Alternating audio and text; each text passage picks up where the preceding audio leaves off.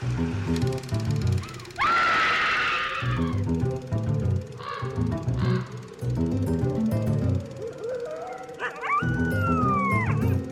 everyone. Welcome to Scream Scene. This is the horror movie podcast where we watch every horror movie ever made in chronological order and then we rank them from best to worst. My name's Ben. And I'm Sarah. Thank you for listening to us today. How are you doing today, Sarah? I'm doing good. It's the long weekend here in Canada for Canadian Thanksgiving, and our new co host, Lady Paradox of Castle Scream Scene, is settling in well. Yeah, she's a good cat. She's a very good cat. How are you? I'm doing all right. Uh, yeah, it is um, Thanksgiving Monday in Canada, I guess, like the day off. Um, I actually don't know if Thanksgiving is actually on the, the Monday or if it's on the Sunday or what, but It's always counted to be the Monday. got it. Well, either way, enjoying the day off, which has mostly involved the end of like a three day long process of doing research about today's movie. Uh, well, what are we watching? Well, today, Sarah, we've got a very big deal movie continuing the 1960 string of very big deal movies. It's La Maschera del Demonio, aka The Mask of Satan, aka Black Sunday. I believe a direct translation would be Mask of the Demon. Yes, but that's not one of its English language titles. Fair enough, fair enough.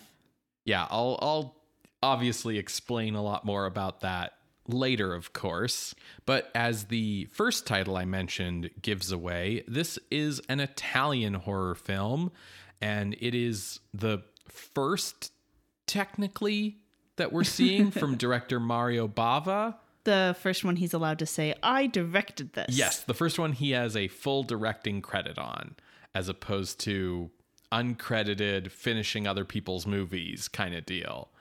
Horror film in Italy has been kind of like a slow burn process. Uh, there's only been two examples in the post Mussolini era thus far.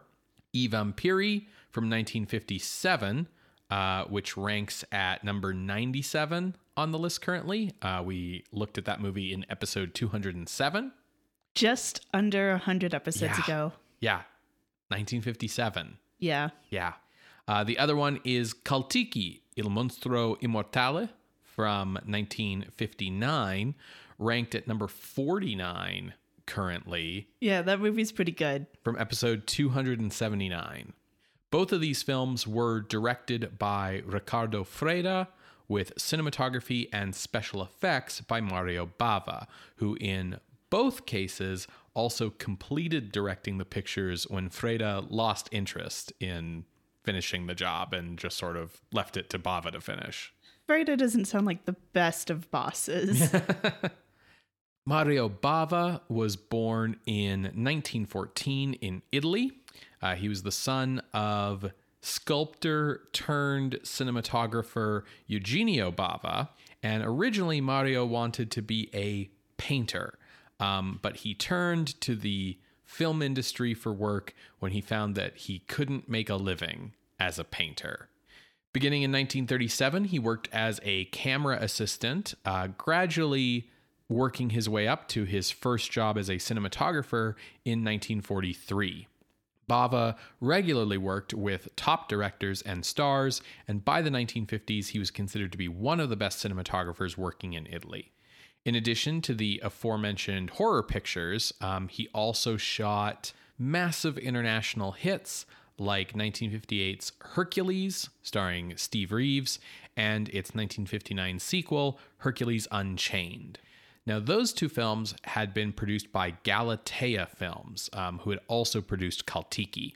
And these were pictures that did very well in dubbed forms in the United States, leading Galatea president Lionello Santi to conclude that pictures explicitly intended for foreign markets could be profitable, even if they did poorly domestically.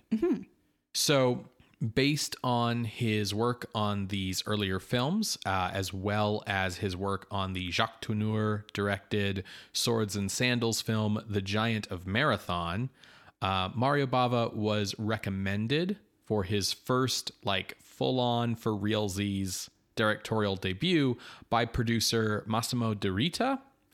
And Santi agreed and also approved De Rita's request for the film's budget uh, to be much higher than many other Galatea productions.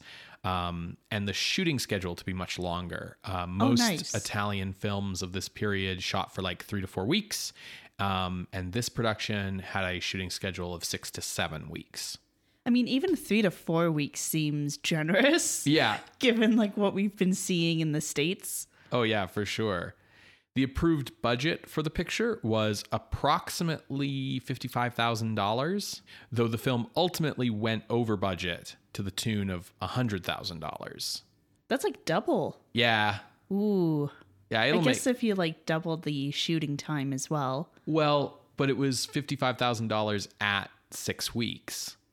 Yeah. Yeah, so like the reason it went over budget will become clear. Okay. So once he was chosen for the project, um, they basically told Bava like, "Do what you want. Like, what do you think would be cool?" Basically, um, and Bava decided the picture should be a horror movie, kind of with the explicit goal of copying the success of Hammer's Dracula. Okay. With the creative freedom to base the film on a story of his choosing, Bava chose Viy by Nikolai Gogol, uh, a story he really enjoyed. It was like his favorite horror story. Um, he frequently read it to his children at bedtime. It is an interesting thing to read to your children. Okay. Now, Ben, you and maybe the folks at home might be going like, why would an Italian person be like, oh, yeah, that Russian writer? And Nikolai Gogol is kind of like the best example for why that would happen. Let me tell you a little bit about this author. Sure. Yeah, I don't know anything about him. Well, he's a big deal. He influenced a lot of the Russian writers that you don't like, Oh, great. but he himself is cool. I think you would like his stuff. Okay. He was born in 1809 in the area that we would now call Ukraine to lower gentry. Nikolai Gogol began writing while in university, and he fell in love with the craft. And upon graduation, decided, I'm going to head to St. Petersburg, the big city, and hit it big with these literary ambitions that are also very vague and with no real plan about how to achieve these literary ambitions. He's like, you know what? I know what will get my good start.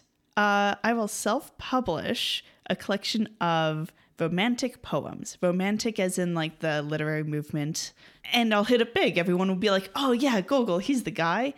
Uh, it flopped phenomenally to the point where he went around and bought all of the remaining copies and burned them Oh, wow. and swore that he would never write poetry again. He would stick to prose and stage plays. He published his first short story collection in 1831 titled Evenings on a Farm Near Dikanka and published the second volume the following year. Hmm. And here's, I think, a good point to kind of talk a little bit about what his genre is Okay. because when you hear romantic stuff you think oh the sublime as like coming from nature and is truly terrifying and overwhelming and beautiful and that sense of like rural pastimes and you definitely get that in gogol's work especially this early short story collections but his contemporaries in russia tended to be like oh he's writing about rural life he's a naturalist Hmm. which is really hilarious. Naturalism is a very different avenue than romanticism. Yes, absolutely. So people like to call it like the great paradox of Gogol, Oh, okay. which I thought was funny because we have a cat named Paradox. Yeah. Included in his literary circle were um, the romantic Alexander Pushkin, as well as Russian historians and critics, who did try to help him get work beyond just writing, even if he wasn't necessarily qualified. I see. He developed a passion for Ukrainian history, and he was like, ah, Kiev University, let me come teach Ukrainian history. Pushkin was behind him, uh, a bureaucrat was behind him, and someone on the university hiring board was like, but this guy has no credentials to teach history. No, he's not getting this position. He tried again at St. Petersburg University for professor of medieval history, And he did get it. This would be in 1834. Um, he missed half the lectures. and the lectures he did provide were generalizations from someone who is clearly not an expert. Right, sure. Yeah. Uh, he resigned in 1835. Just someone like rambling to you about like half remembered like articles that they read and like Absolutely. you know like Well, it strikes me as someone who's like really passionate about a subject yeah. and then moves on. Yeah. He's like, but I know enough about this. I can definitely teach it. No, you can't. Yeah, yeah, totally. After resigning from St. Petersburg University, his output increased dramatically with two different short story collections, including the collection Mirgorod, in which the story Viy was published, um, which is the basis of Black Sunday. Before I go into this short story, let me continue telling you about Gogol. He didn't go full force into a literary career until 1836 with some comedic and satirical plays, um, like The Government Inspector. Writing satire in the time of Imperial Russia, not always the best thing to do. And this play caught the eye of Tsar Nicholas I, who loved it, thought it was hilarious, and became a frequent patron from then onward. With this patronage, Nikolai Gogol traveled Europe, including Switzerland, Germany, and an extensive stay in Italy. While in Italy, he became inspired by many Italian works from literature to opera to art, um, particularly by Dante's Inferno. And he had a goal to create his own version of Dante's Inferno, but from like a Russian perspective. He published the first volume. He titled it Dead Souls, um, but censors changed the title to The Adventures of Chichikov, which was published in 1842 A little less evocative. a little less evocative. That same year, 1842, saw the publication of his most famous and influential short story called The Overcoat.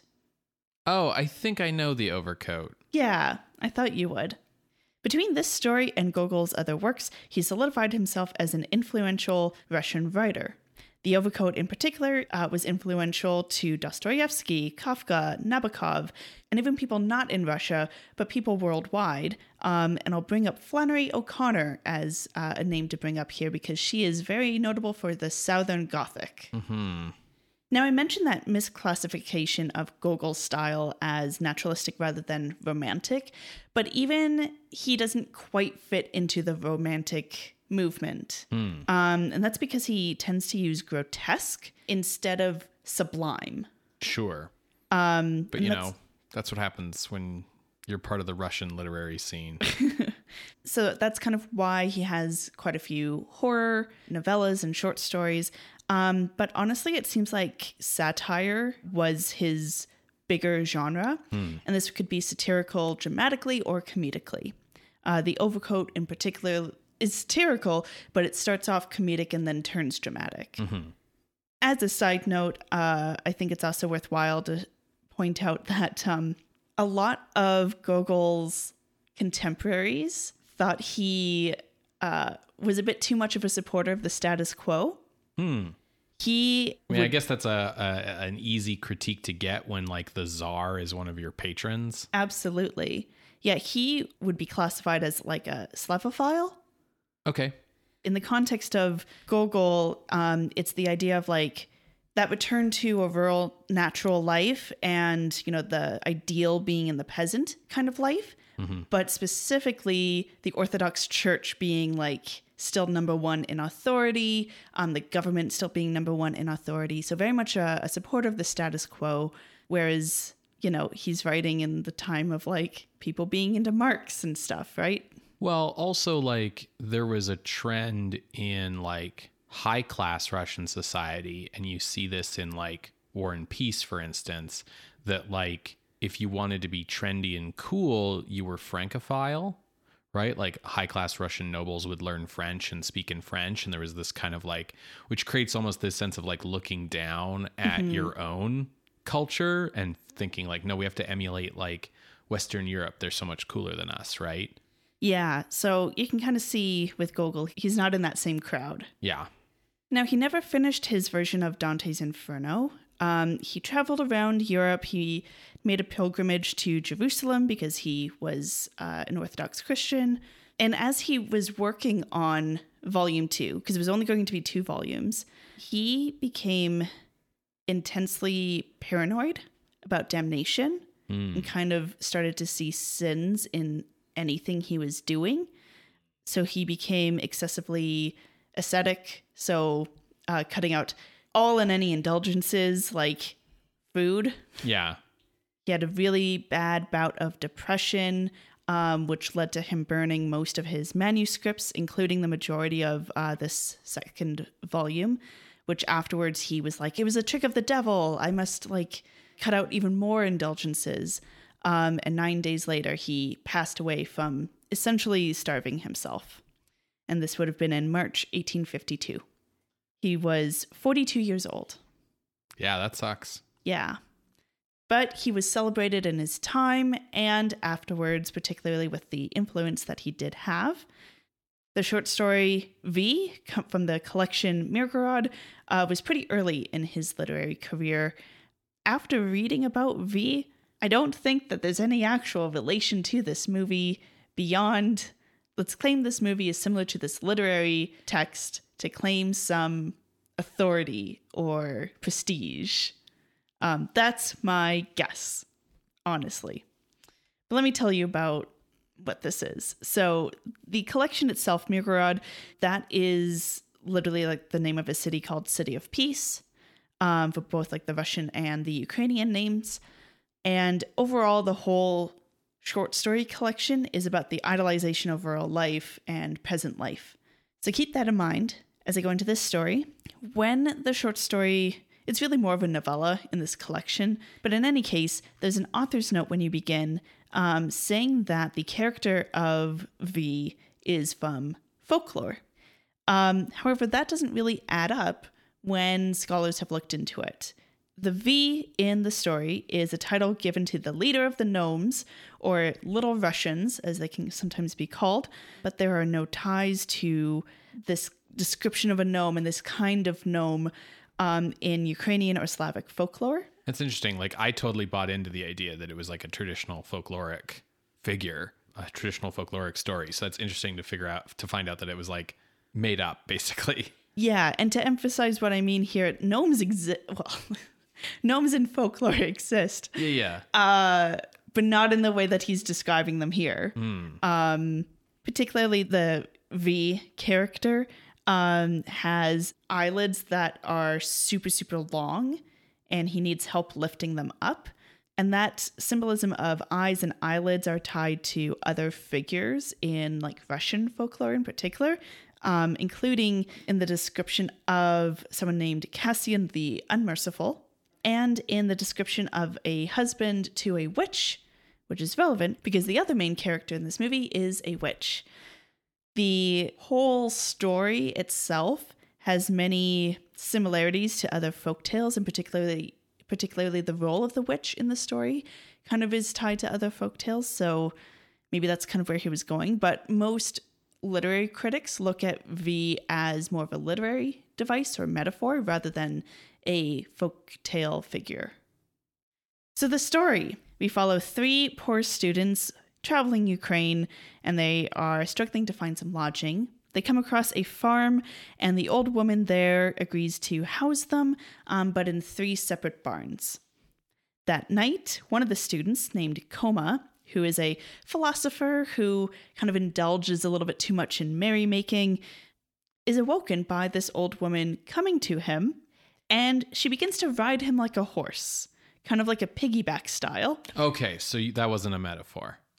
Well, um, he doesn't literally tra- change into a horse, but the way that it is described as him like running across fields, running across the sea, it's clear that she is a witch and is treating him as if a horse. Right, right. But you didn't mean that like she and he were having some like nighttime fun, you know? When you said that she was riding him as a horse, which is where I thought that was going No. initially. They're playing horsey. Yeah. Eventually, he manages to throw the witch off, and then he takes a log and beats her nearly to death, and the old woman transforms into a beautiful young woman. And he leaves her, you know, to die in the wilderness as he tries to make his way back to his friends. On his way, he hears the rumor that a local chief had a daughter come home um, after going missing for a long time, and this daughter has been badly beaten, and that her last wish is for Koma to come be by her bedside as she dies. Um, he doesn't want to go, but he's forced to. The chieftain's guards come and get him, and they bring him to the chief, but the daughter has already died. So there's no way to get an explanation for why she knew who Koma was. But Koma swears, I'll help find the killer and bring him to justice because you're offering a reward. Upon seeing the dead daughter, turns out it was the witch. Who would have thought? Koma is forced to hold vigil over her dead body for the next three nights. The first night, the girl awakens. She's undead, um, and he uses a salt circle to protect himself from her coming to get him and kill him. Um, as she is coming towards him, she turns blue. The second night, he recites a prayer to become invisible. And so the woman, you know, is trying to claw at empty space and uses bats and demons to fly about her to try to find him, but there's no luck. All of this is clearly taking a toll on Koma. Like his hair turns gray. He's like aging rapidly because of all this. Um, he does try to escape, but to no avail. And then the third night, the witch still cannot see Koma, so she calls on the Viy, who can see everything. Viy is squat, hairy, dirty. It's kind of implied that he like digs through dirt, kind of like a mole. Um, and he has very, very long eyelids, like down to his knees. Uh, and he needs help raising them. And once they're raised, he can see anything that's invisible. He sees Coma, the demons attack, Coma dies that's the story. Mm-hmm. From what I briefly read of a synopsis of Black Sunday, I don't see how any of that relates to it, but I am excited to watch the movie regardless. so, Bava's initial four page story outline for this movie was called Il Vij, uh, and it transposed Gogol's story to the present day. Okay. It starts with uh, an, a married couple who come to an abandoned church where they meet an old man. And this old man tells them the story of a centurion's daughter who would become a witch at night in order to harass a philosopher mm. every night. Okay. Uh, until finally the philosopher kills her. And then from beyond the grave, uh, she summons the Viy to scare the philosopher to death. And then in the present day, it is revealed that the married couple are reincarnations of the witch and the philosopher as she is destined to like haunt him forever. That's cool. Yeah. So uh, Santi, the head of Galatea Films, was not happy with this treatment. Uh, oh. He did not like this. And so he hired Ennio De Concini, uh, who was the writer of Hercules and Hercules Unchained, uh, and was Galatea's top screenwriter, to turn this outline into a workable screenplay. Many of the final film's themes uh, come from Concini and are typical of his work. Uh, things like the corruption of a holy place, the idea of like sovereignty and authority falling into decay, um, and the sort of trope of like a female character who is both good and evil, or like one actress playing two characters, one who's good and one who's evil. But Concini was very good at expressing movies as pitches to executives in the room and not so good at actually writing things down in a screenplay. No. So, Marcello Coscia, uh, who had co written The Day the Sky Exploded, the first Italian sci fi film, which Bava had also worked on, was brought in to actually write the script. Ultimately, the film's credits would also cite the editor, Mario Serandrei, as a co writer as well. So critical was his role in shaping the picture's narrative into what it would be in the end. So this is an adaptation of Viy three or four times removed. Yes. Okay. Yeah, we've gone through a few different writers. Um, and they were like, when they were filming, they were handing the actors script pages on the day. Oh, that's No always one- a good sign. Yeah, no one ever actually, no one in the cast ever actually saw like a complete front to back script. Um, by the end of the process, uh, Bava would remark, quote, such was the genius of the screenwriters, including myself, that absolutely nothing remained of Gogol's tale by the end. now, that's not strictly true, but what does remain of Viy is kind of superficial. Um, three of the characters have the same names as characters in Viy. Um, the name of the location is Mirgorod. There's a ruined chapel, just like in the story. And the lead character, the main focal character of this story, is a witch who transforms into a beautiful young woman. Okay. So that's kind of what remains from Viy. The crucial thing from Viy that is not in this movie is the Viy. Yes. Yeah, not present in this film. Now, Santi. It's not even in the title. during the sort of fine tuning of the script, as it were, uh, the film was retitled La Maschera del Demonio, you know, the mask of the demon. And this was actually to play off the Italian titles of House of Wax and Curse of Frankenstein. Sure. Uh, the Italian title of House of Wax was La Maschera di Cera, which means Mask of Wax. And the Italian title of Curse of Frankenstein was La Maschera di Frankenstein, which means, the Mask of Frankenstein. yeah, Frankenstein's mask. yeah. When the script was submitted to the censor board for review, once it was finally, quote, finished, unquote, um, the report back commented that the story was so chock full of horror elements that it made Hammer's Dracula look like a kid's movie. Wonderful. Now, Santi wanted the film to be shot in color so that it would stand next to the Hammer horror films of the time and evoke that style. Uh, but Bava insisted on black and white, partially for aesthetic reasons. He wanted that gothic horror black and white look. And also partially because he wanted to try and pull off the Jekyll Hyde makeup effect Oh, sure. when having the witch transform from old to young. Okay. Uh, he drew extensive storyboards for the picture and took the position of cinematographer as well as director. That's a lot of work. Yeah. That's a lot of work, my dude. There's a reason those are two separate jobs. Yeah. Those are both very challenging jobs. I think it's because like his job up till now had been cinematographer and the directing he had done was like finishing movies that other directors had abandoned while he was still the cinematographer of those movies originally. So this is just status quo for him. This is yeah, this is probably what felt natural to him was to do both. A lot of people on set recall him being like really humble and kind of shy and a genius who like if you complimented him would be like, "No, no, what are you talking about? No." And um, very like one-on-one and very like quiet.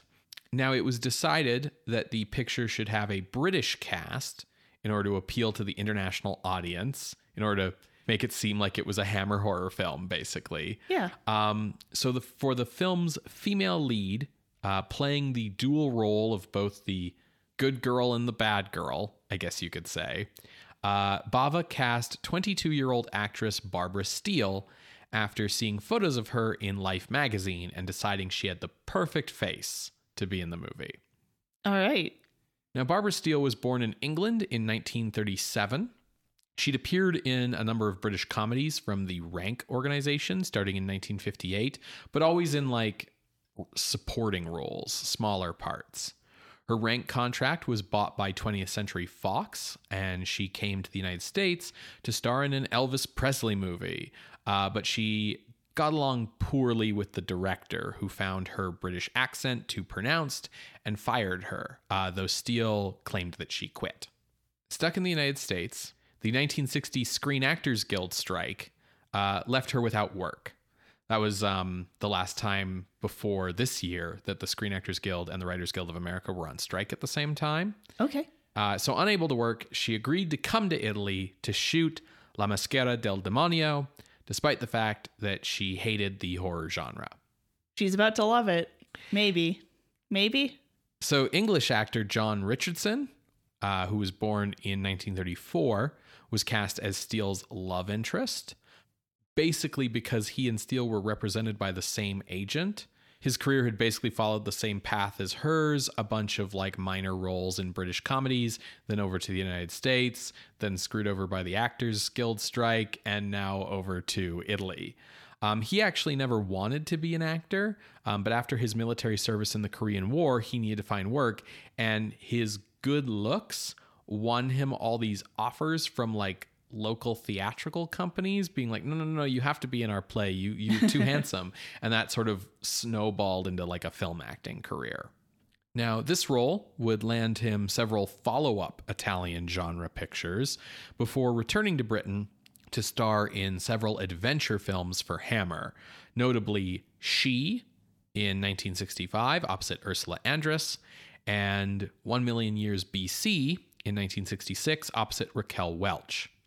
And he passed away from COVID at age 86 in 2021. The rest of the cast was filled in with Italian performers, including Ivo Garrani and Arturo Dominici, who had worked with Bava on previous movies. The picture shot, uh, as I mentioned, for seven weeks in the spring of 1960, mostly at the studio, with some interior shots being done at a historic castle.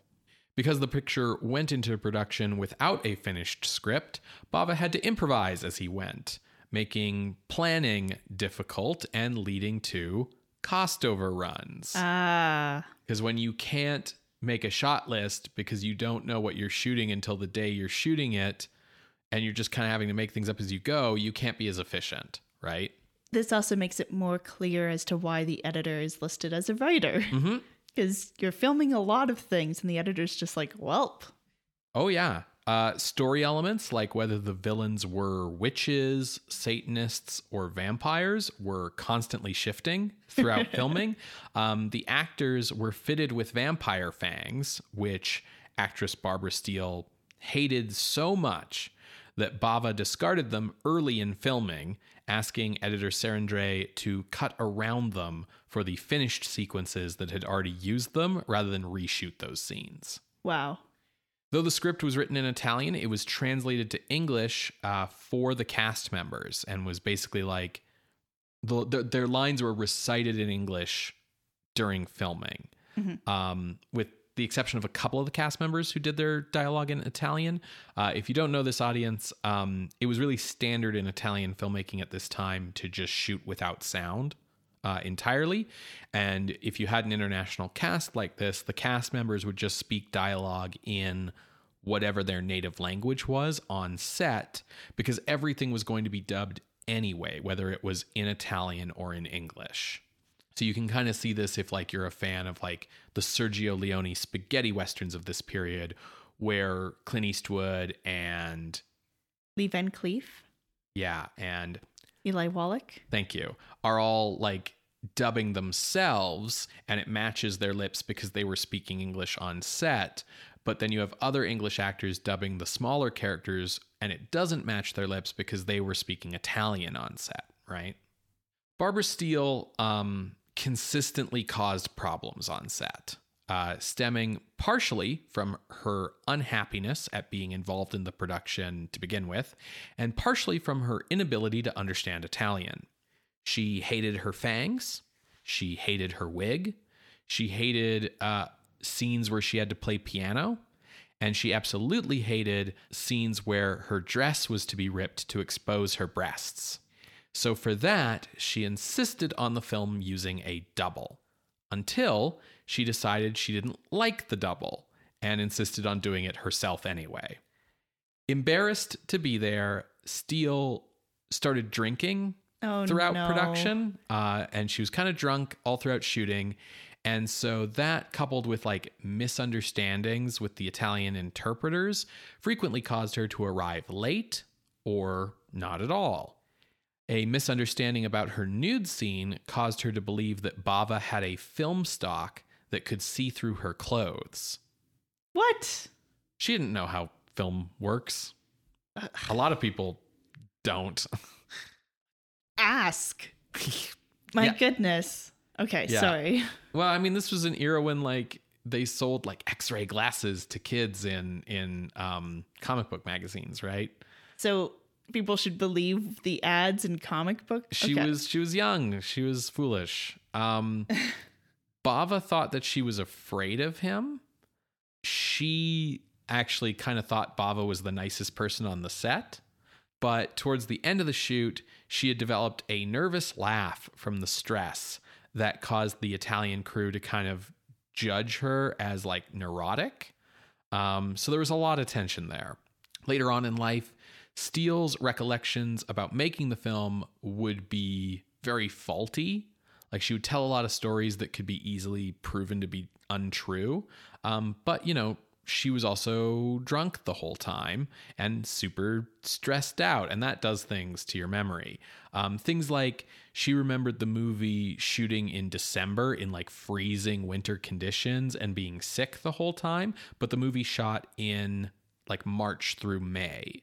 She also recalled that Bava had all the sets and costumes and makeup done in black and white, but production stills from the film reveal this not to be the case. It would be more accurate to say that Bava designed the film sets and costumes to look good in black and white, but they weren't like In black and actually, white. yeah.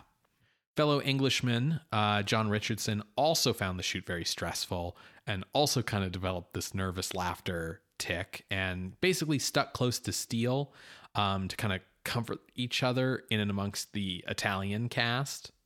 With Bava directing, it was camera operator Ubaldo Terzano who would do many of the like more nitty gritty duties of a director of photography. Um, so Bava, you know, was ostensibly the film cinematographer. He storyboarded the film, he designed the lighting, he chose lenses. But on the day, it would be Terzano actually lighting the sets and choosing which takes to print, um, and obviously operating the camera. For his official directorial debut, Bava enjoyed playing with some new tools that he had not gotten to use before, like a dolly, Oh. um, as well as a special camera rig that enabled a 180 degree turn built by Bava's father, Eugenio, for the shoot. Eugenio Bava also helped his son with creating many of the film's special effects, including making an articulated fake head out of wax that could be like burned to show someone being like burned alive, um, foam latex masks that could be kind of have the hollow parts of them filled with like blood and maggots and things to Oh, make no. people's like face like eyes look like they were like being eaten out and you know a lot of other creations uh, to enable a level of on-camera gore hitherto unknown We'll be the judge of that. um, other effects in the film were achieved through mats, like a lot of matte painting use, um, a lot of double exposure tricks for like both of Steele's characters to be on screen at the same time. Um, there's like a few shots that are done using the like um, that mirror method uh, that I'll never understand and just you know other kind of visual tricks like that uh, including the aforementioned jekyll hyde makeup effect for the de-aging scenes and uh, some miniatures work for explosions. And all of these special effects shoots were done in the seventh week of shooting. So they kind of shot all the regular stuff for the first six weeks and then the last week they did all the special effects work. Then the picture moved into post production, uh, where editor Mario Serandrei worked to sculpt the broken story and contradictory details into a working narrative. However, in reworking the material to remove certain plot lines um, and reordering certain scenes to obscure that those plot lines had ever existed in the first place, um, there are still a lot of like inconsistencies in structure and characterization in the film. There's plot holes. Um, a lot of these result from shifts over which of her dual roles Steele is meant to be portraying in a certain scene. Um, the film used to have a plot line where her good character would go under disguise as her evil character oh no. to pretend to be her evil character and the film dropped that plot line but used some of the scenes where she's her good character pretending to be her evil character as scenes where in the finished narrative she actually is her evil character which makes some of the characterization for her evil character like a little inconsistent you know this is what you get Okay. the score for the picture is by jazz musician Roberto Nicolosi, who crafted a very um, spare score uh, in a very romantic mode, mostly inspired by the music for Horror of Dracula. And it really leaves a lot of the movie to the sound designer for like using sound effects to fill up the space. Um, there are like key dramatic scenes that don't use any music at all. Um, but there is a standout piece of music in his score called Katya's theme, which is frequently praised and like is still kind of a popular piece of music in film scores.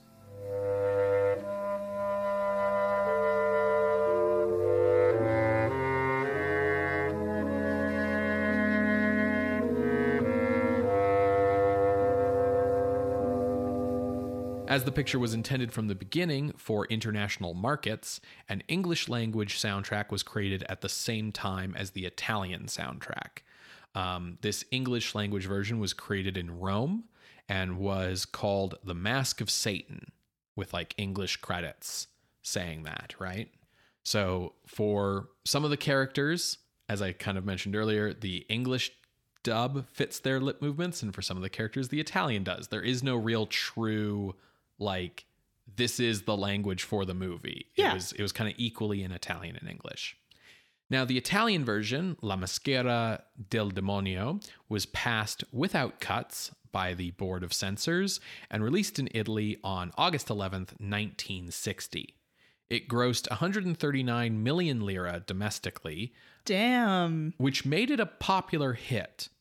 However, that amount comes out to something like $70,000 US Oh, so short of what they actually spent. spent. Yeah, if the movie had stayed on budget, it would have been profitable. But because of the cost overruns, it didn't actually make its money back, although it was like compared to other films in the theater, like a big success. It was hugely popular. But then again, the movie was always intended to make its money internationally anyway. The Italian release made Barbara Steele an instant star in Italy, and it had an immediate influence on Italian cinema, not just with like imitators, but also with like being referenced in other movies in Italy. Like there's a character in an Italian comedy that came out a little while later who's like obsessed with this movie and things like that. Okay. Uh, the Italian release also includes a scene not present in any other version, uh, which is included for home video only on the Italian release DVDs. Um, this is a scene that Serandrei had actually cut from the picture, but it was reinserted at some point without Bava or Serandrei's knowledge into the Italian version. Um, and it was not reinserted at the correct point. So it just kind of comes out of nowhere. And yeah. So the Italian version of the film runs about 87 minutes long. This scene is not present in the Mask of Satan English dub version, which runs about 86 minutes long and represents Bava's like director's cut, I guess you could say. Um, and later issuings of the Italian language version would follow the editing of Mask of Satan, just with the Italian language. Okay. The Mask of Satan version, uh, you know, was meant for export to English language countries, um, but this version was rejected by the British Board of Film Censors. Like, no, if you just cut this out, like, no, it was just straight up, we're not giving this thing a certificate. Um, and so it was therefore banned in the UK, cutting off a major international market. Now, it would eventually be released in the United Kingdom with seven minutes cut out of it as Revenge of the Vampire in 1968. The Mask of Satan version would also not see release in America. Not exactly, anyway. Samuel Arkoff and James Nicholson of American International Pictures were invited to Rome to view the picture with Mario Bava. Arkoff found it to be the work of a first class horror director, congratulated Bava, and AIP purchased the US rights for $100,000, thus covering the film's production budget. Nice. However, back in the US of A, uh, Arkoff decided that the English dubbing in The Mask of Satan was technically unacceptable and hired Titra Studios in New York City to totally redub the picture. Now, today, uh, Titra is well respected by genre film fans of this period uh, for producing the excellent dubs for AIP's 1960s Godzilla film releases, as well as the dubs for the original Speed Racer and Ultraman TV shows. In redubbing the picture, some character names were changed to be easier for Americans, like uh, I think Choma becomes Thomas, for Okay. instance, um, and scenes of excessive violence, blasphemy, sexuality, romantic melodrama, incest, and necrophilia were removed. All in all, the So some of those things on that list are of different weight. Sure.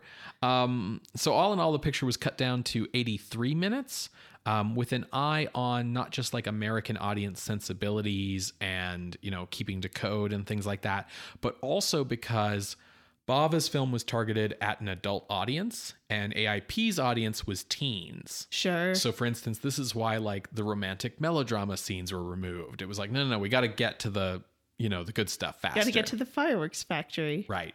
Additionally, Arkoff found Nicolosi's score too Italian and decided the picture should be rescored with new music for American audiences. So he brought in Les Baxter to record the picture.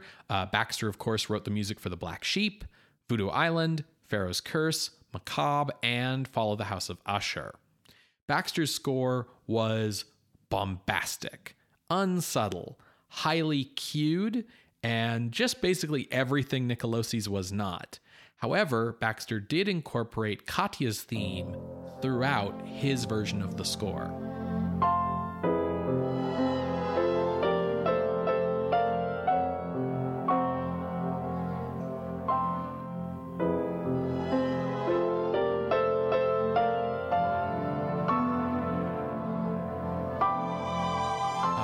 AIP wanted to change the title of the movie.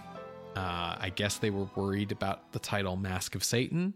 Uh, so new titles suggested included Witchcraft and The Curse, before finally AIP rechristened the picture Black Sunday. Okay. Black Sunday premiered on February 3rd, 1961, in the United States as the A picture on a double feature with Roger Corman's horror comedy Little Shop of Horrors. AIP's instincts about what American audiences wanted must have been correct because Black Sunday was a huge hit for them. Uh, it was their highest grossing film thus far that they had bought from like a foreign market. Um, it had a record breaking first week and a total domestic gross of $706,000, making it a pretty huge hit for AIP. Definitely. But how can you tell that half of that isn't coming from people going to see Little Shop of Horrors? Well, the other thing too is like the movie's a big hit, so AIP can go, yeah, yeah, yeah, all of our changes were justified, but you don't actually know that if like you don't release the Italian version in America and see how it does, right? Yeah. But anyways, Need some A B testing. right. Uh huge hit though. Yes. Big big deal hit. Italian critics at the time uh hated La Maschera del Demonio, with only the cinematography winning consistent praise across the board. Meanwhile, the French release, Le Masque du Démon, uh, was praised by French critics for its cinematography as well as the f- film's um, poetic story. And Bava was declared by Cahiers du Cinema as an auteur, uh, with the quote, soul of a painter. I mean, yeah, he wanted to be a painter. The US Black Sunday release won praise for its cinematography, and while it was considered to be gruesome and excessive in its violence, critics agreed that this made it a spectacularly effective horror film. Oh, good. They're not like, it's good despite the horror. It's like, I know there's like a couple of critics who had comments that were basically like, I found this film to be completely disgusting. There was no reason they needed to go so far on the violence, but I can't say that it's not effective, right? This movie is disgusting. Go see it. When the Revenge of the Vampire version was finally released in the UK, everything about it was praised except the dubbing. Eventually, the Black Sunday version was released in the UK on home video in 1986, while the uncut Mask of Satan version became available in 1992. In the US, the Black Sunday version was released on Laserdisc in 1991, and Image Entertainment would release the Black Sunday version on VHS and the Mask of Satan version on DVD in 1999. The Image DVD was then basically reissued by Anchor Bay in a Mario Bava box set in 2007. In 2002, a new Italian version of the film was created by Bava's colleague Alfredo Leone to prevent the picture from falling into the public domain. It made a number of changes to like make it just unique enough basically. Um, so the narration was re-recorded uh, and some new narration added. The title cards in the opening credits were redone in red over the black and white film and um, they used parts of les baxter's us score to score scenes that Nicolosi's score left silent while using the hmm. Nicolosi score for the scenes that he originally did score. that would be a, a little bit of a different viewing experience because you're mm-hmm. going from two very different genre styles. That's mm-hmm. really, I'm very curious what that would be like. This version also featured the extra scene from the original Italian prints, but restored to its proper place in the story sequence instead of the rather incongruous spot that it was in initially.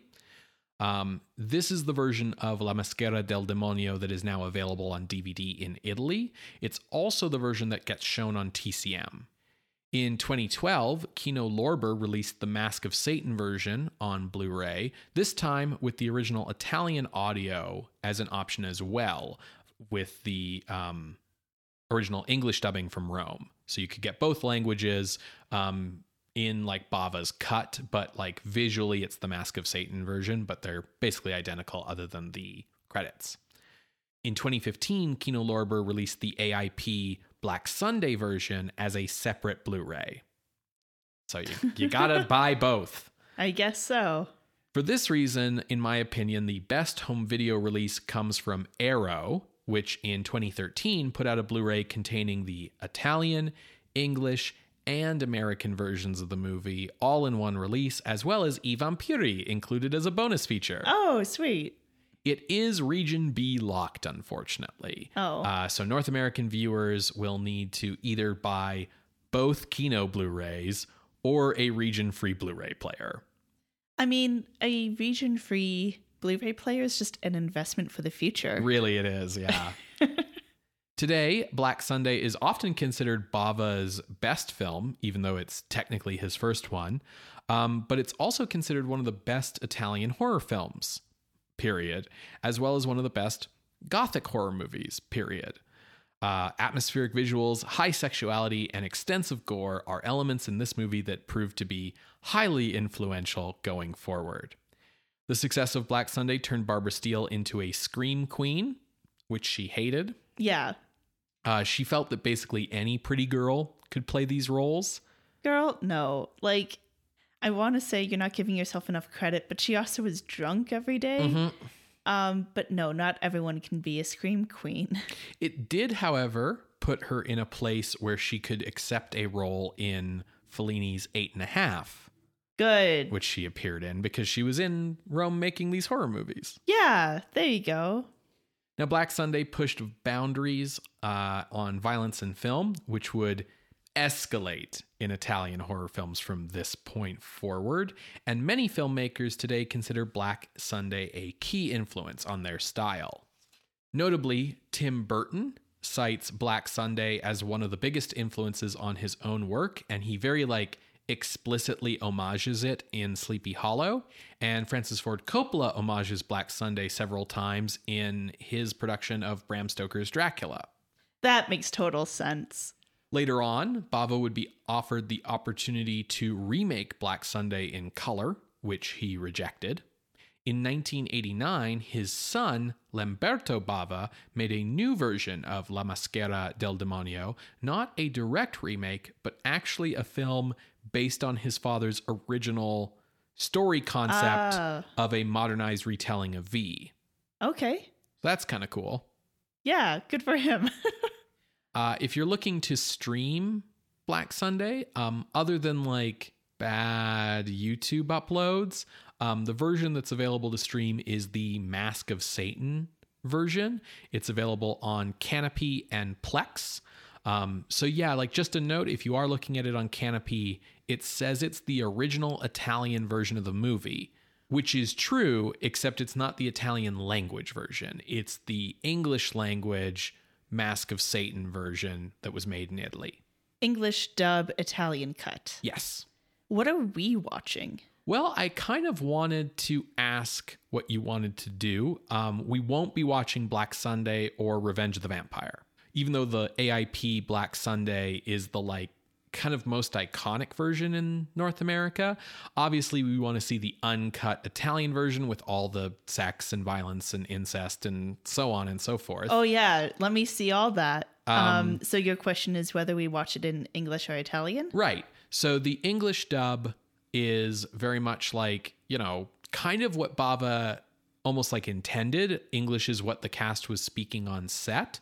Um, the Italian dub, because I guess they're both technically dubs, is what was, you know, originally shown in Italy. Um, so I kind of lean towards watching The Mask of Satan, um, just because that's what English, the English is what was used on set. But I kind of wanted to know what your thought was. Because his original intent was the English dub because of the international audience, let's do that. Cool. That's what I was thinking too. All right. Well, folks, hopefully you can find one of these copies uh, and watch along with us. You're going to hear a brief musical interlude, and when we come back, we will discuss uh, The Mask of Satan, I guess, from 1960, directed by Mario Bava. See you on the other side, everybody.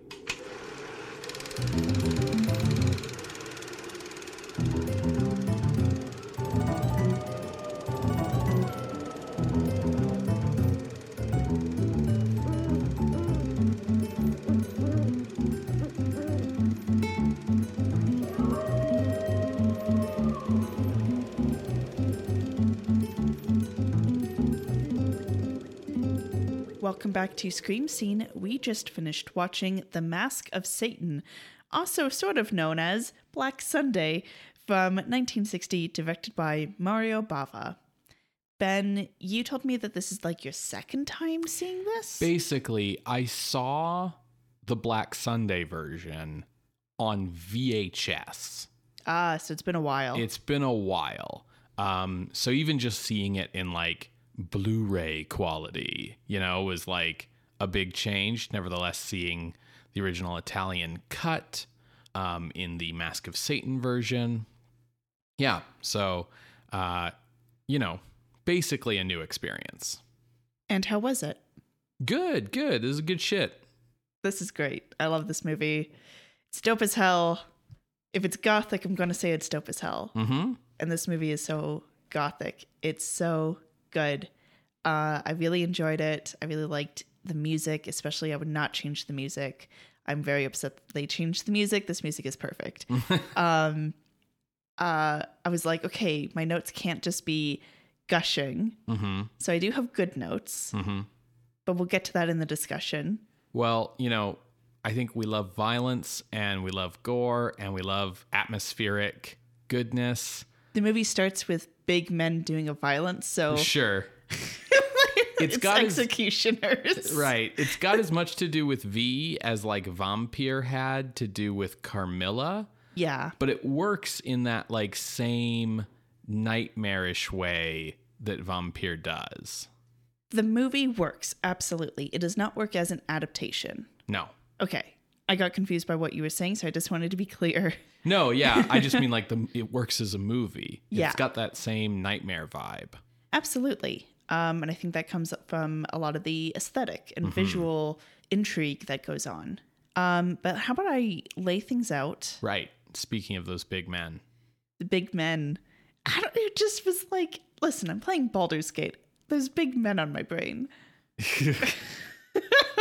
these guys are like like these guys These look are like big boys. these guys look like they could be like Mortal Kombat characters. Like they Yeah. they're these like ripped executioners wearing the like cowls. like their biceps are the size of my thigh. My thigh is huge. Yeah. Like They're all sweaty from the fires. from the fire. My goodness. Okay, I'm focusing. mm-hmm. I just really enjoyed this movie.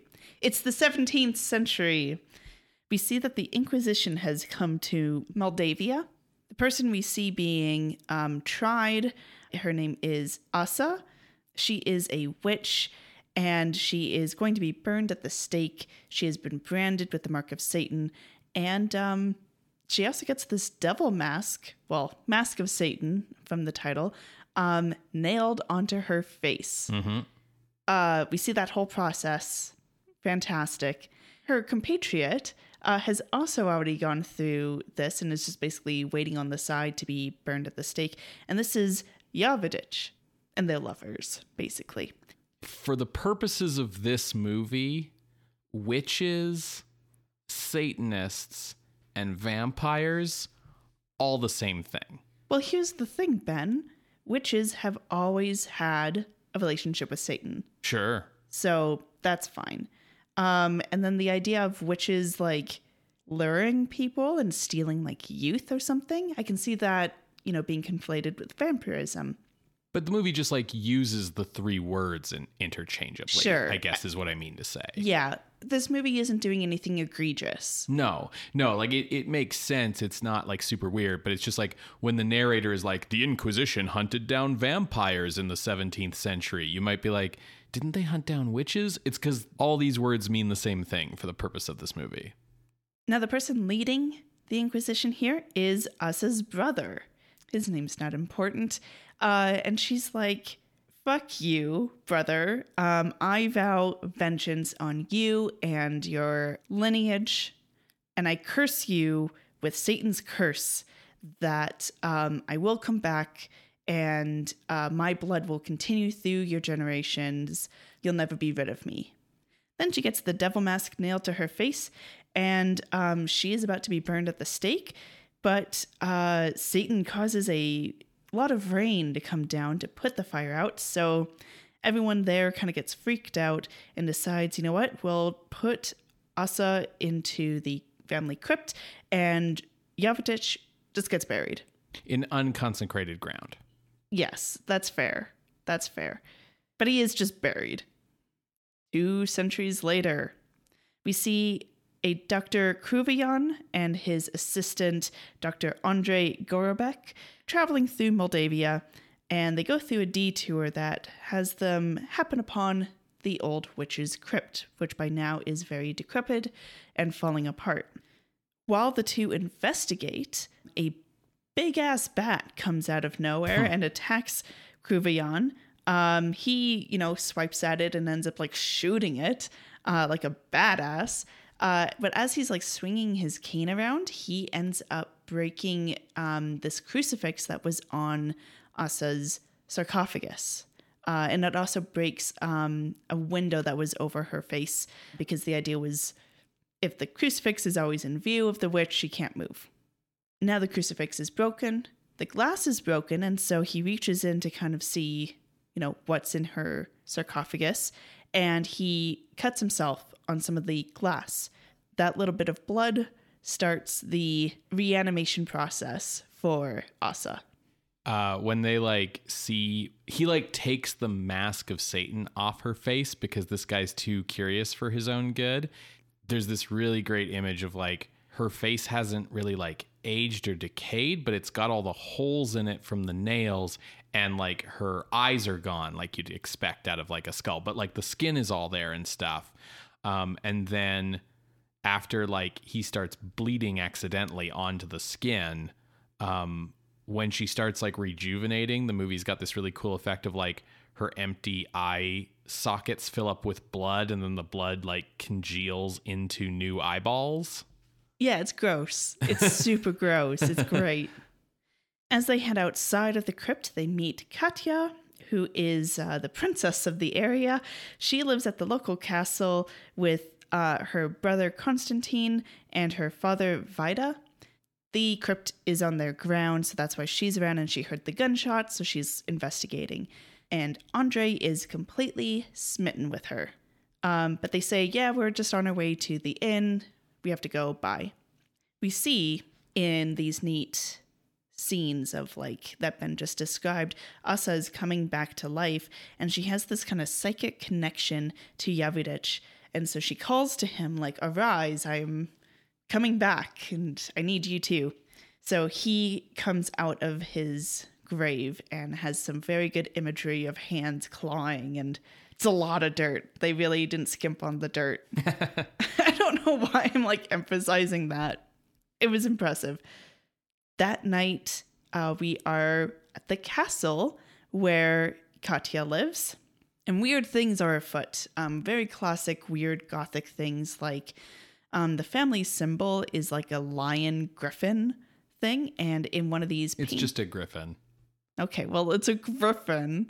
And there's like lion imagery throughout the castle. Sure, I guess it's just because like what a griffin is is like a lion with wings. It just feels like saying it's a lion griffin thing. It's Okay. it's like calling it like a horse centaur thing. Anyways, in a portrait, the griffin is dead. Uh, and it was alive before, like alive in the paint, like depicted in the painting as being alive. it wasn't. yeah, and Moving. now now it's in the painting as dead. Um, so weird things like that, very spooky. The spooky night kind of culminates for the father, Vida, um, because he sees Yavidich come to him in the night.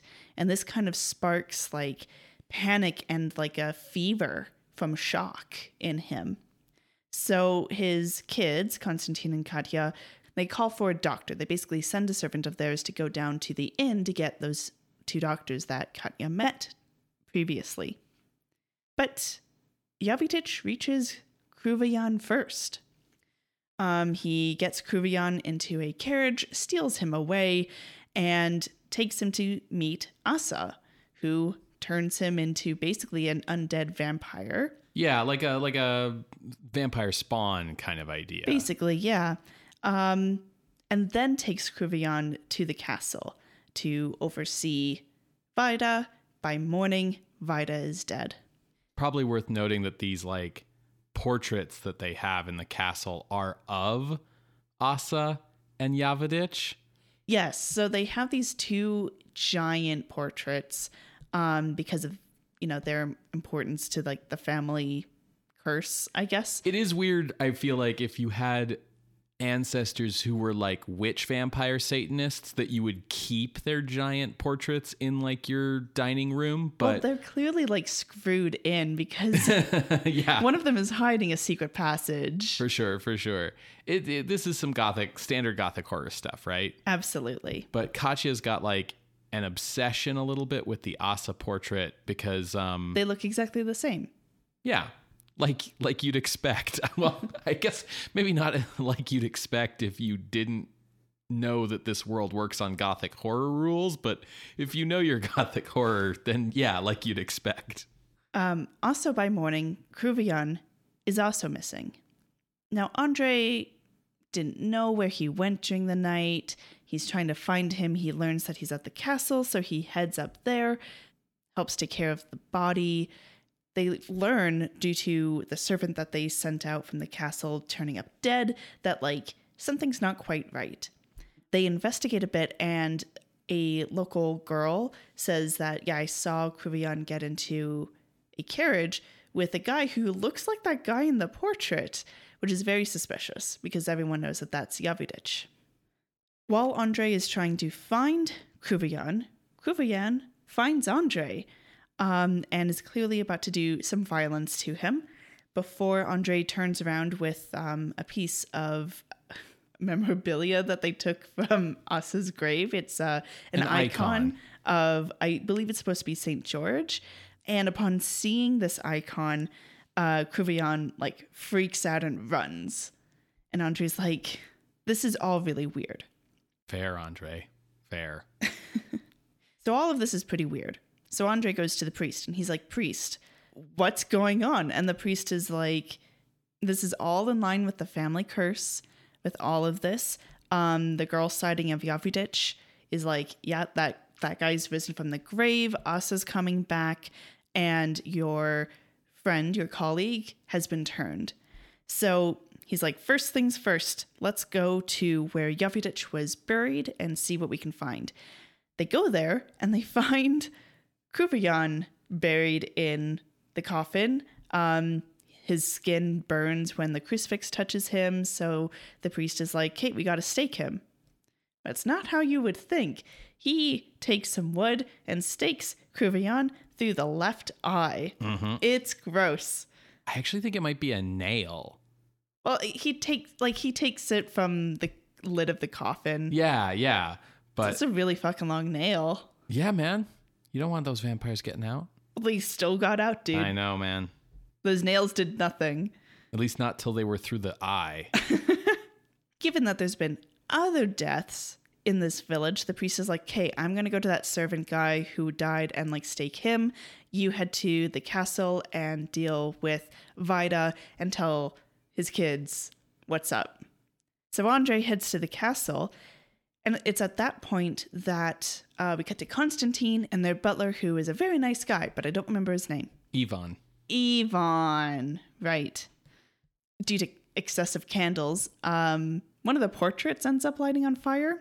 Ivan puts it out, and this is when they discover that there's a switch to a secret passage behind the fireplace. This happens just as Andre arrives, and Constantine and Andre head down the passageway. And they find that it takes them to the side of the castle where Asa and Yavidich have been doing machinations. Um, and they discover Asa nearly fully regenerated. They freak out. And Andre's like, okay, I'm going to go get the priest. He'll know what to do.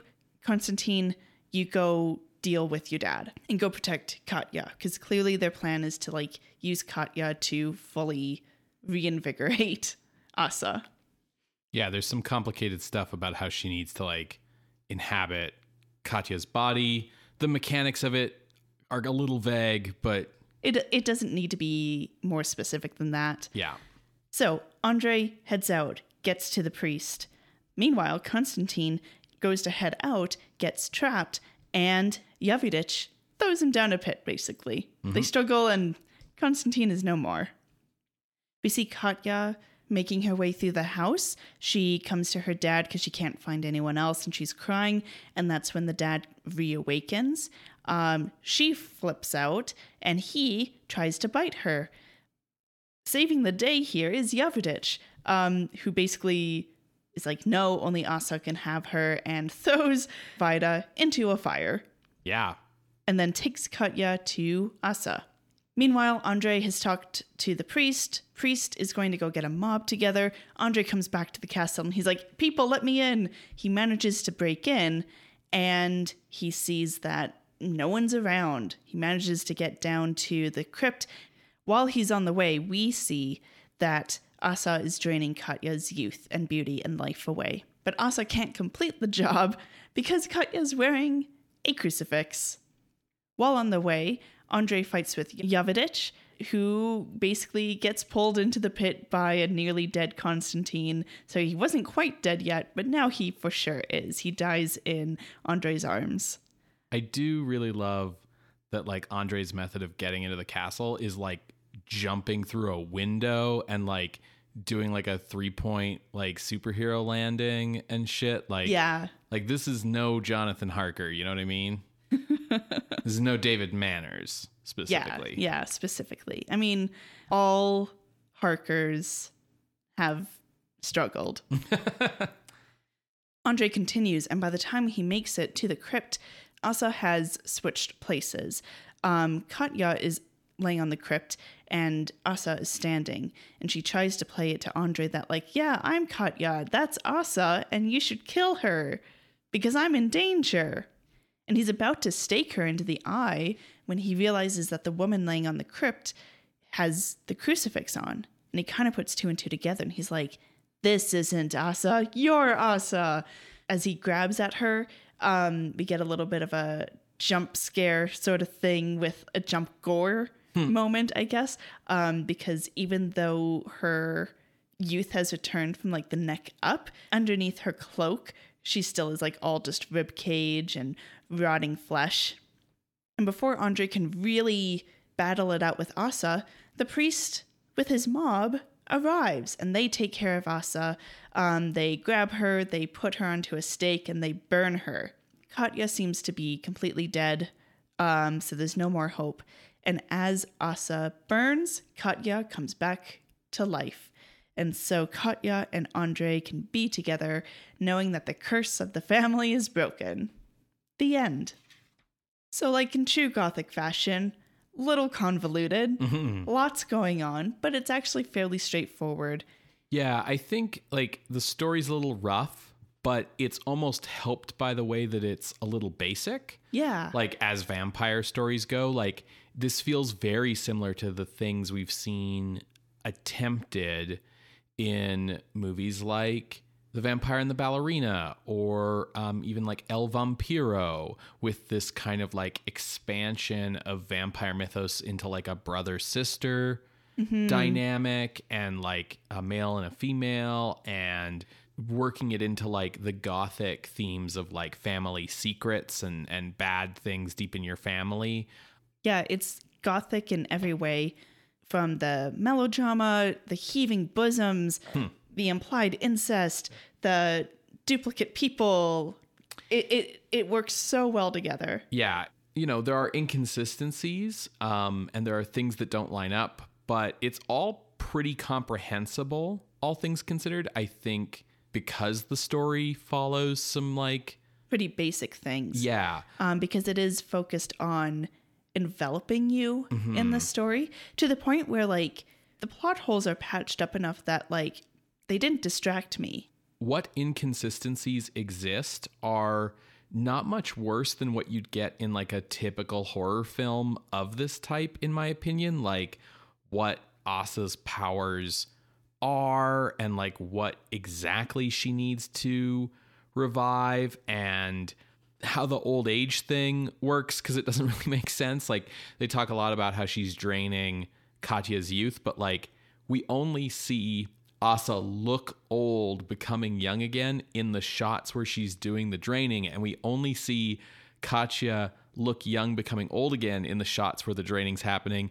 And then outside of that like they both look young and the same kind of regardless you know and it's like well wait a minute. If like she can't move or get around or do anything until she can like drain Asa like how does she have the power to revive Yavidich and and there's these kinds of like questions but like a lot of horror movies of this vintage are really vague and nonsensical about like how the magic powers work. So it didn't really bother me. Yeah, yeah, like I said, like it didn't distract me.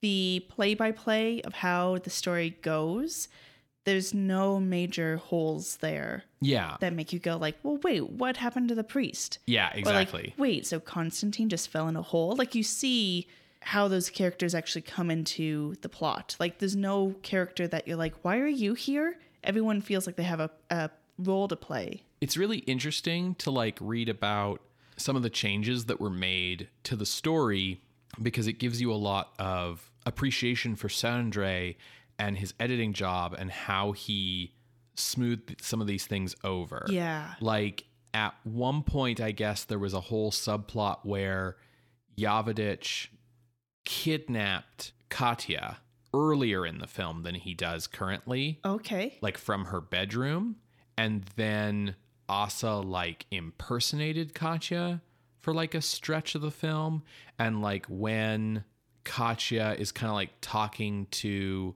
Andre in that one scene where they're kind of like outside and she's like, "Oh, I need you to come to the castle and stuff." That was Asa impersonating Katya originally or like that's why there's the stuff of like why Yavidich is like hanging around Katya's room mysteriously, or like various different things like that. It's why like Katya in one scene is talking to the village girl and is like, no, it can't possibly have been, you know, a vampire or whatever. But like that's all smoothed over. You don't really notice these things. It's not like other movies I've seen get drastically re edited where you can kind of feel how it doesn't make sense anymore. Yeah, this feels right. Yeah. And I think a big part of that is the aesthetic. Like everything visually is so mm-hmm. well integrated with itself, with the characters, with the themes. Like everything is so well done. The shadows, the camera movement, the sets, the mise en scène, Yeah, the costumes, music. uh great gore effects. Yes. um, the hammering of the mask, the burning of the prince, the nail through the eye, Asa's eyes regrowing, her undead rib cage. These are all things that like stand out, but there's even more gore stuff beyond that. Those are just the ones that like Yeah. come to mind immediately. The choices of how they handled action Mm. shows that they have they as in i guess bava himself but shows that they have a really good understanding of atmosphere and tension Mm. and i'll demonstrate this in an example when Kruvayan arrives to the crypt the second time when he's been brought here by Yavidich, he sees the sarcophagus whole. And as he's like realizing he's trapped, the sarcophagus begins to shake and shake harder. And it's like rocking back and forth. And then it stops. And he's like, What happened? And it's not to set up a jump scare, it's just to help build tension of like, what is happening? I've been brought here. I thought I was going to go help this guy. And then suddenly the sarcophagus bursts and it's a woman there. That sequence and control of the action was just perfect. I remember turning to you and being like, yeah, like, I don't know. They just handled it so well in a way that felt, yes, you're continuing to handle the tension in even these small moments. One thing I really noticed too was like there are certain things here where it's like, well, this connects to future Italian horror films in various ways. Um, a big thing is like Yavidich for a few different sequences, like when he's stalking Katya or when he kills Ivan, um, just kind of appears as like a pair of black gloves holding murder weapons that are like wandering about, even though there's no like real reason to keep it a secret who's doing the murders. Like we, Yeah. we know it's Yavidich, but this is like a visual thing that sort of comes from I think we first saw it in Spiral Staircase, but we noted even then that like this is how giallo works, which is not yet a thing as a film genre in Italy yet. It's a like pulp literature uh, genre, but like it will be soon, and that's like a major visual signifier is the murderer wearing the black gloves. Um, or the other thing is like Italian horror movies love eye trauma, Clearly. and that like starts right here. Absolutely. Yeah, man. The gore is really good. It's very effective. And one thing that I wanted to bring up hmm. that is, again points to Bava of knowing what he's doing mm-hmm. and being a step above some of the other B horror movies that we've seen through the 50s. In those B horror movies, we'll sometimes get the same kind of shot of like, oh, spooky crypt. And the camera will move up towards maybe like the secret passageway or to the crypt itself and over the sarcophagus. And we'll hold on the shot of the monster.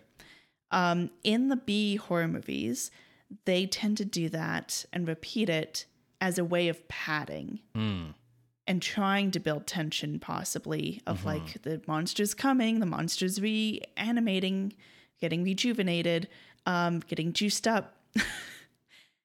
Mario Bava repeats those kinds of shots. Sometimes they're a little different based on camera movement, um, but it's the same setup of like, you know, forward facing and we're just moving towards something or moving down towards something.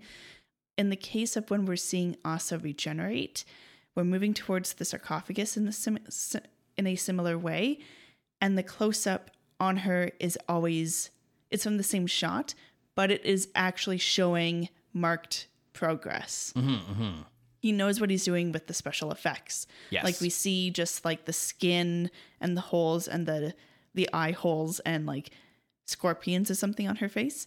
Then later, same thing, except now there's like blood boiling in her eyes and there's maggots around. And then the next time I think is when we see like the eyes sort of form. Like everything really feels like a progression rather than a means of padding time. In the part before she um you know before Kruvayan sees her when she's still kind of cooking um the like look of her eyes where they're these like blank white eyes and the kind of like sunken in sockets i guess really made me think of like how a lot of horror monsters in the future look but like the imagery that really came to mind to me was like the deadites in the evil dead movies when like people get possessed right? But yeah like really effective stuff. What did you think of like the various gore effects? Like not just as like holy crap we've not seen that in a movie before but like just like as special effects. Oh, yeah, very well done. yeah. Um, I think the way that they handled even when Yavidich takes off his own Satan mask and there's like almost like a spider web yes pulling from his between the face and the mask. Like on the scale of what they do in this movie, that is fairly minor. And they pull it off seamlessly. for sure for sure yeah it's really good i really enjoy how high the body count is in this movie Yeah, Like- practically everyone. Yeah, yeah. Like the surviving characters are like the priest and Katya and Andre, right? But like Kuravan dies, Yavidich dies, Ivan dies, Boris dies, Asa dies. Like a lot of people die in this movie, which is cool. Yeah. I thought it was neat how so the girl who sees the doctor get into the carriage, she's scared to go out at night to go milk this cow. And as she's making her way to the cow, you know, it's a bit of a horror movie thing of like we're following her through the foliage and stuff. And I'm like, oh, she she's gonna get got by Yavidich.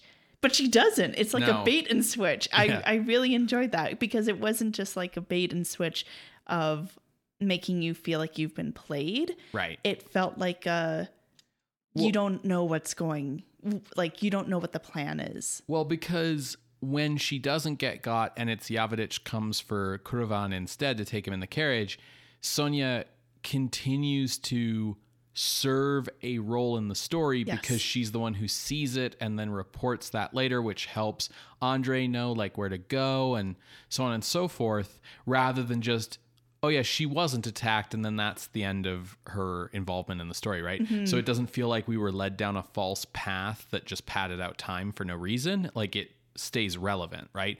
That's one of the things I really like about the early parts of this movie is that like all of the things stay relevant. It's one of the things that's like really impressive about the editing in the movie, knowing how kind of fractured the movie story was, that there aren't any like clues that are like set up and then not used. There's nothing where it's like the way to defeat the witches is the sacred amulet of St. George and then no one ever gets the sacred amulet or something like that, you know what I mean? Yeah. To the point of the critics uh, in like the UK, I think you said when this was released in like the later 60s, um, the dubbing is a negative part of the movie. You get into it, um, but it is a little like For me, it felt a lot like um a little bit like recognizable to how some of the dubbing in like spaghetti westerns Yeah. feels. Um also a little bit how like the dubbing in, you know, old Godzilla movies feels, or at least the ones that were dubbed well. But the other thing that was kind of like weird about it was because the actors on set were speaking English, it doesn't have the like it doesn't match the lips movement. It's just that like if you are a native English speaker and you know like oh if you say that word with this much force, it'll make a different mouth shape than Yeah. with that much force. So like the lips mostly match what people are saying, but it's sometimes you get the feeling that like the expression isn't right. like Barbara Steele on set was not saying things as emphatically as like the dubbing ends up being. It makes it a little hard to judge the performances in the movie. I think everyone is fine. Honestly, I really like the acting and the reacting that they do mm-hmm. that they would have been directed to do on set. Yeah, it's it's a little tough because like sometimes people seem a little over the top and sometimes seem a little bit like Not enough. not enough. Yeah, like sometimes people don't react as strongly as you would think to something, and other times they're like way over. Um, but for the most part, like there's nothing super bad here. Um, I'm curious what you thought of like Barbara Steele in this movie in her like dual role. Um, I really liked it. I think she really visually fit the part. Hmm. Yeah, I think she was good. Okay. Yeah, I was just curious because like this movie turned her into a big star and it's like, you know, I was trying to figure out like Listen, I can see why it turned her into a star with the way that she has many heaving bosoms. sure. Yeah, I was like, is this just cuz she's really hot or like what's the deal here? Um she is wearing a wig through the whole movie. yeah, you can kind of tell it's a wig. Yeah. Um, But also, we're entering, like, I don't think it's quite the style yet, but we are entering the 60s where that big poofy hair is kind of going to be the style. So I Yeah, kind of let it slide. Yeah, for sure. Um, yeah, I, I I liked her. I think I like her better as Asa than as Katya. because she's able to be more emphatic Yeah, in her performance rather than like a like scared person. yeah, which then like helps her fit in better with the rest of the cast. I think.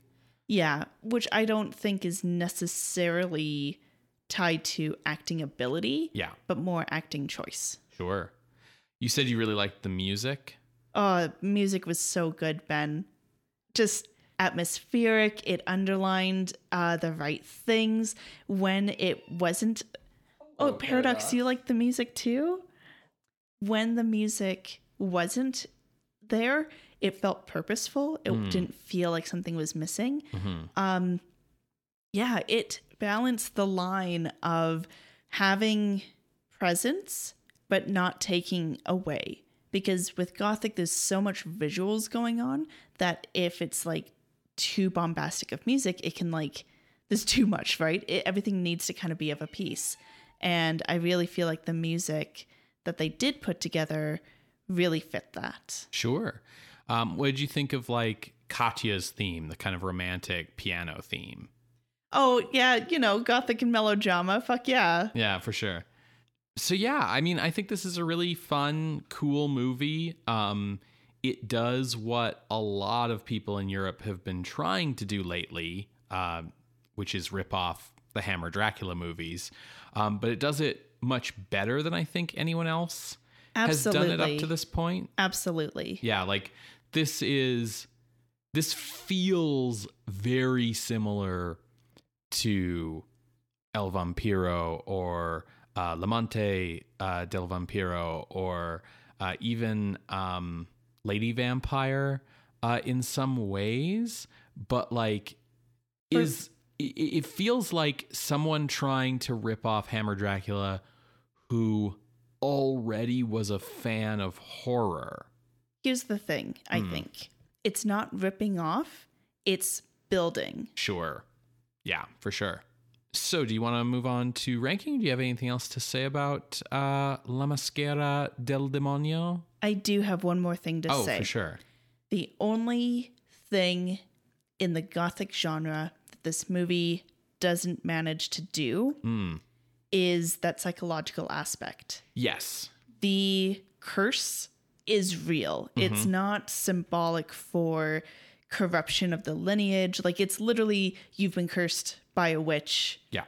who happened to be your sister. I do really like that Bava kind of like builds the story out more beyond the events of the movie by having like there's a scene where like Prince Vajda talks about like you know this is not the first time the curse is visited like a hundred years ago there was this whole thing with like this princess named Masha who looked exactly like Asa and and an earthquake that like killed her and blah blah blah blah blah and I thought that was really like just neat because it I don't know it it made the history feel better, more Yeah. fleshed out. It didn't make you ask like, well, why is it now that she's returning? It's like, no, no, no, like this has happened before, right? This just happens to be the anniversary. yeah. Um, but I agree with you on the psychological thing. I think part of the problem here is they could have done something because of the connection between Asa and Katya. There's almost kind of like an implied psychic link that like is bothering Katya like she's really disturbed by that one painting right and stuff like that and they could have delved into that more. And I think if Katya as a character had like more internality, that Yeah. could have worked, but she doesn't because she's kind of just a sexy lamp a little bit. Yeah, I think that holds the movie back for sure. I I think the movie does gothic really really well, but if it wants to be fully like diving in 12 feet deep, I guess I should say 6 feet deep into the genre, it needs to have that aspect to it. And I think like I don't know if they would have been able to do a psychological aspect and have it make sense given the production of the movie Mm-hmm. and the fact that they were like writing pages the night before um because a psychological aspect needs to have like it's like when you're writing a mystery thriller like you need to build it forward and then build it backwards Well, and like whatever theming this movie has, like whatever themes you can pull out as a analyst, I think have more to do with like if you look at Bava's work as a whole, you can go, oh, some common themes he goes back to are this. Or if you're looking at like that writer, um, Ennio De Concini, um, you can say, oh, a lot of his movies have these elements in the story. But like as it stands, the plot in Black Sunday is very like face value. Yeah. It's like this movie just is about what it's about and it doesn't really have anything like deeper to say or suggest like for all its use of like religious iconography and inquisition imagery um, it doesn't really have anything to say about the church. It's just here as kind of like a plot element. And same with basically everything else in this movie whether it's like the collapse of the nobility or the rise of like medical science. Like these things are all just here as plot elements because they're always plot elements in vampire stories up Yeah. till now like there's a lot of like things that are in this movie because they are part of the genre not to say that like they feel vestigial though like the movie uses all of these things it just doesn't have really anything new to say about them Yeah. Yeah, I think you kind of explained it perfectly. But just to put like the cherry on top, like I think this movie is doing really, really well, even with it just being face value. I'm just saying that like if you're looking for something to write a thesis about, it won't be the themes of this movie. yeah you'll need to kind of like dig deep on this one you'll need to pull some stuff out of your ass if like you want to like go into like the theming of this movie but with that, let's move on to ranking. So, Sarah, I have kind of a big range. It's like 16 movies wide. Uh, what about you? Uh I guess mine's like 10 or 12. Okay. Let's see if our ranges are kind Similar. of, yeah, anywhere near each other. You go ahead. So, the first movie I looked for to see where it was on the list was L'Amante del Vampiro. Um, I don't know why. It just felt like similar to this. I guess like earlier this same year. Um, also Italian, I believe. You know, similar kind of crumbling castles and vampires and lady vampires and family lore and, and things like this. Um, that's at number 64 on our list. And Brides of Dracula, another big vampire movie from this year, is right above that at 63. And I kind of felt like, well, but Caltiki's at 49, and this is definitely better than Kaltiki. So let's start looking up from there, right? I kept looking up a little bit until I reached Nosferatu at 42. And right below Nosferatu is Kurutta Ippeji. And I was like, is this better than Nosferatu? And I kind of hemmed and hawed about it, and I thought maybe, maybe not. So I made my floor 44. I think this is definitely better than like I Bury the Living or Creature from the Black Lagoon. And I think above this point, you can have some debate. Then I looked for like my ceiling, um, you know, what this was definitely not better than. And, you know, passed by some really good movies here like Fermin Maria and Night of the Demon, House on Haunted Hill. But at number 27, we have the original Bela Lugosi Dracula, which, you know, not the best vampire movie ever made, but one that I think really wields its atmosphere and its tension in a really effective way. Dracula, Tod Browning's Dracula is almost like a movie whose power relies on suggestion, like what's happening when you're not looking. Yeah. Um, and Mario Bava's film here is very much like, no, no, no, no, no. You're going to see her get branded. You're going to see the nail go through the eye. You're going to see everything. And those are two different approaches to horror.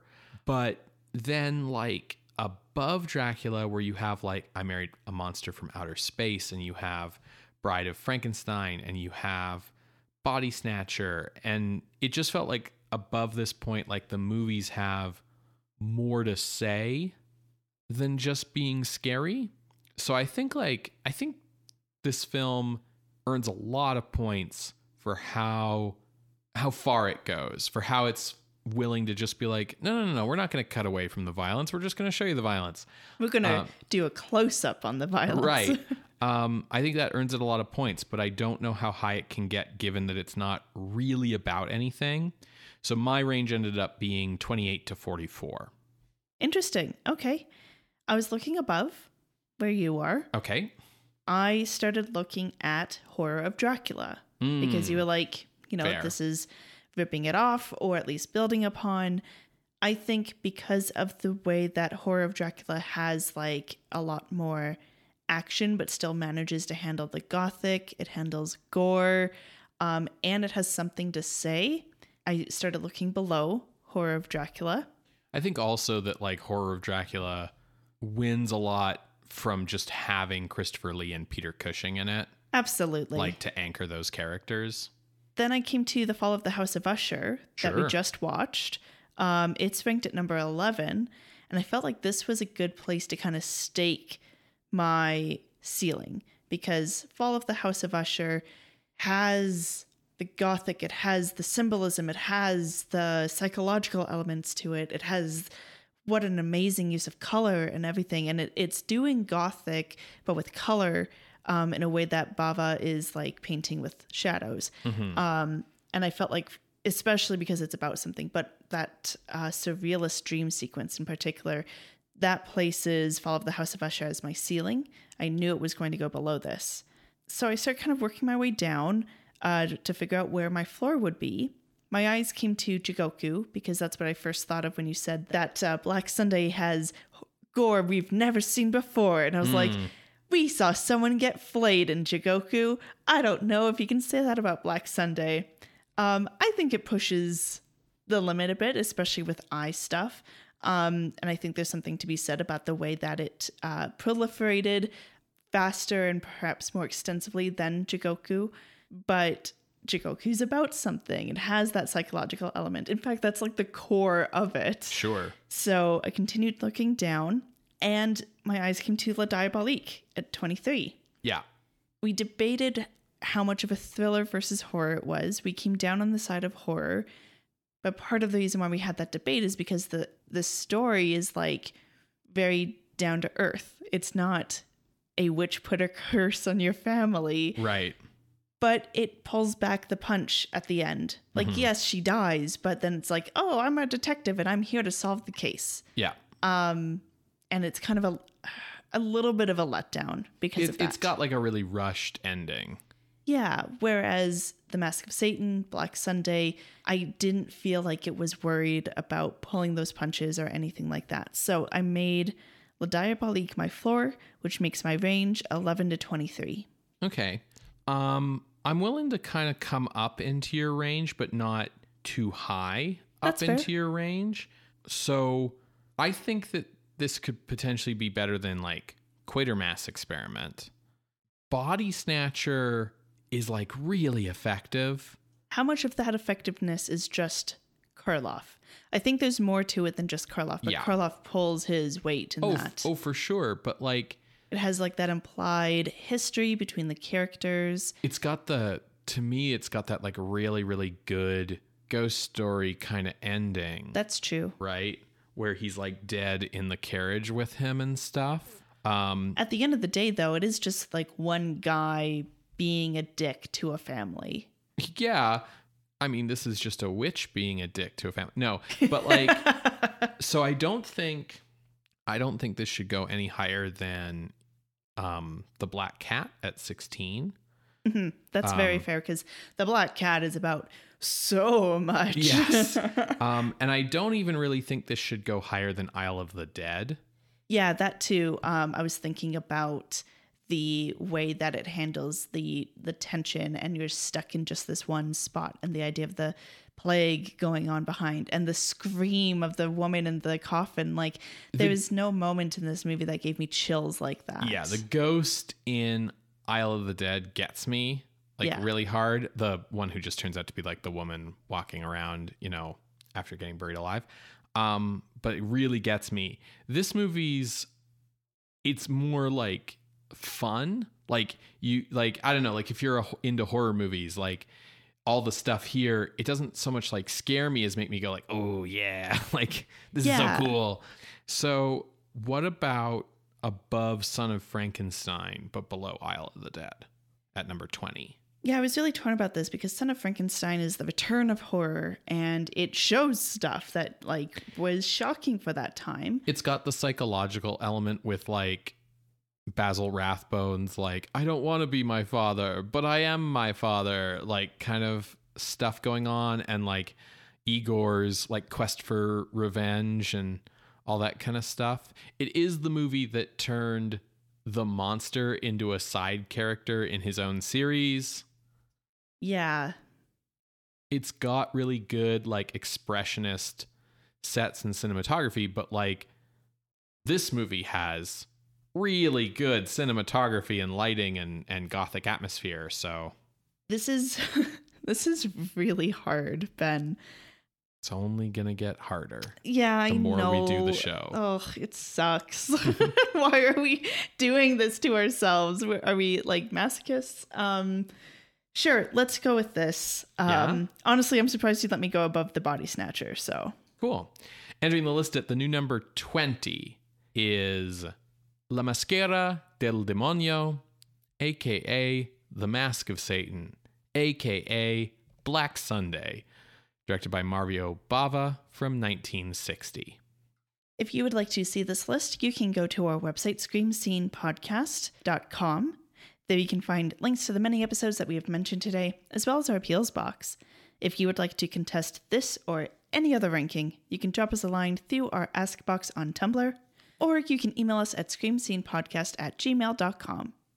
Scream Scene updates every Wednesday on Apple Podcasts, Google Podcasts, SoundCloud, and Spotify. You can make sure you never miss an episode by subscribing to our RSS feed.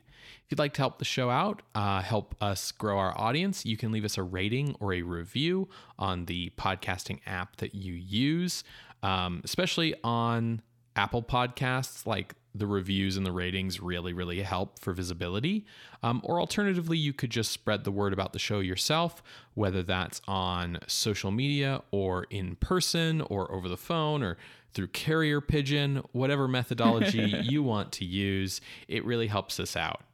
If you enjoy what we do here, consider becoming a patron. Uh, you can become a patron of the night for as little as a dollar a month by heading on over to patreon.com slash scream scene. Patrons at the $5 and $10 levels get access to regular bonus content. And of course, October is the super spooky special time where we like to do like special episodes, special content. In the past, we've had music albums, we've had audiobooks, we've had um, special episodes on like related topics. Uh, we've had short fiction. We've done a lot of different things over the years. Uh, the plan for this year is we're going to do uh, a horror tabletop role playing game actual play episode where Sarah and I are going to play the game Dread, um, which should be really interesting to do. And all through October, bonus audio is coming from our horror adjacent episodes. Um, this week, nearly 20 minutes from our episode on M. Wow. Uh, that's a lot of cool content. And if you want to check it out, as well as the entire backlog of cool stuff that we've done, you can head on over to patreon.com slash scream scene podcast. So, Ben, what are we watching next week? Well, Sarah, next week we're sticking around in Italy uh, for a film I've never seen called Seddok, L'air de Satan, or Seddok, the Heir of Satan. Okay. or as it's better known by its American title, atom age vampire. Oh my goodness. I know a little bit about what it's about. It's about Uh, an atom age vampire, Ben. Yeah, there's like radiation related stuff here. Interesting. Yeah, it might be really interesting and cool and good, but like It the, might also be terrible. the vampire's backstory involves Hiroshima, so Okay. we'll see how that goes. And it's Italy? yeah, Okay. I would have suspected Japan, nope. you know? Okay, well, we will see you then, creatures of the night. Bye. Bye.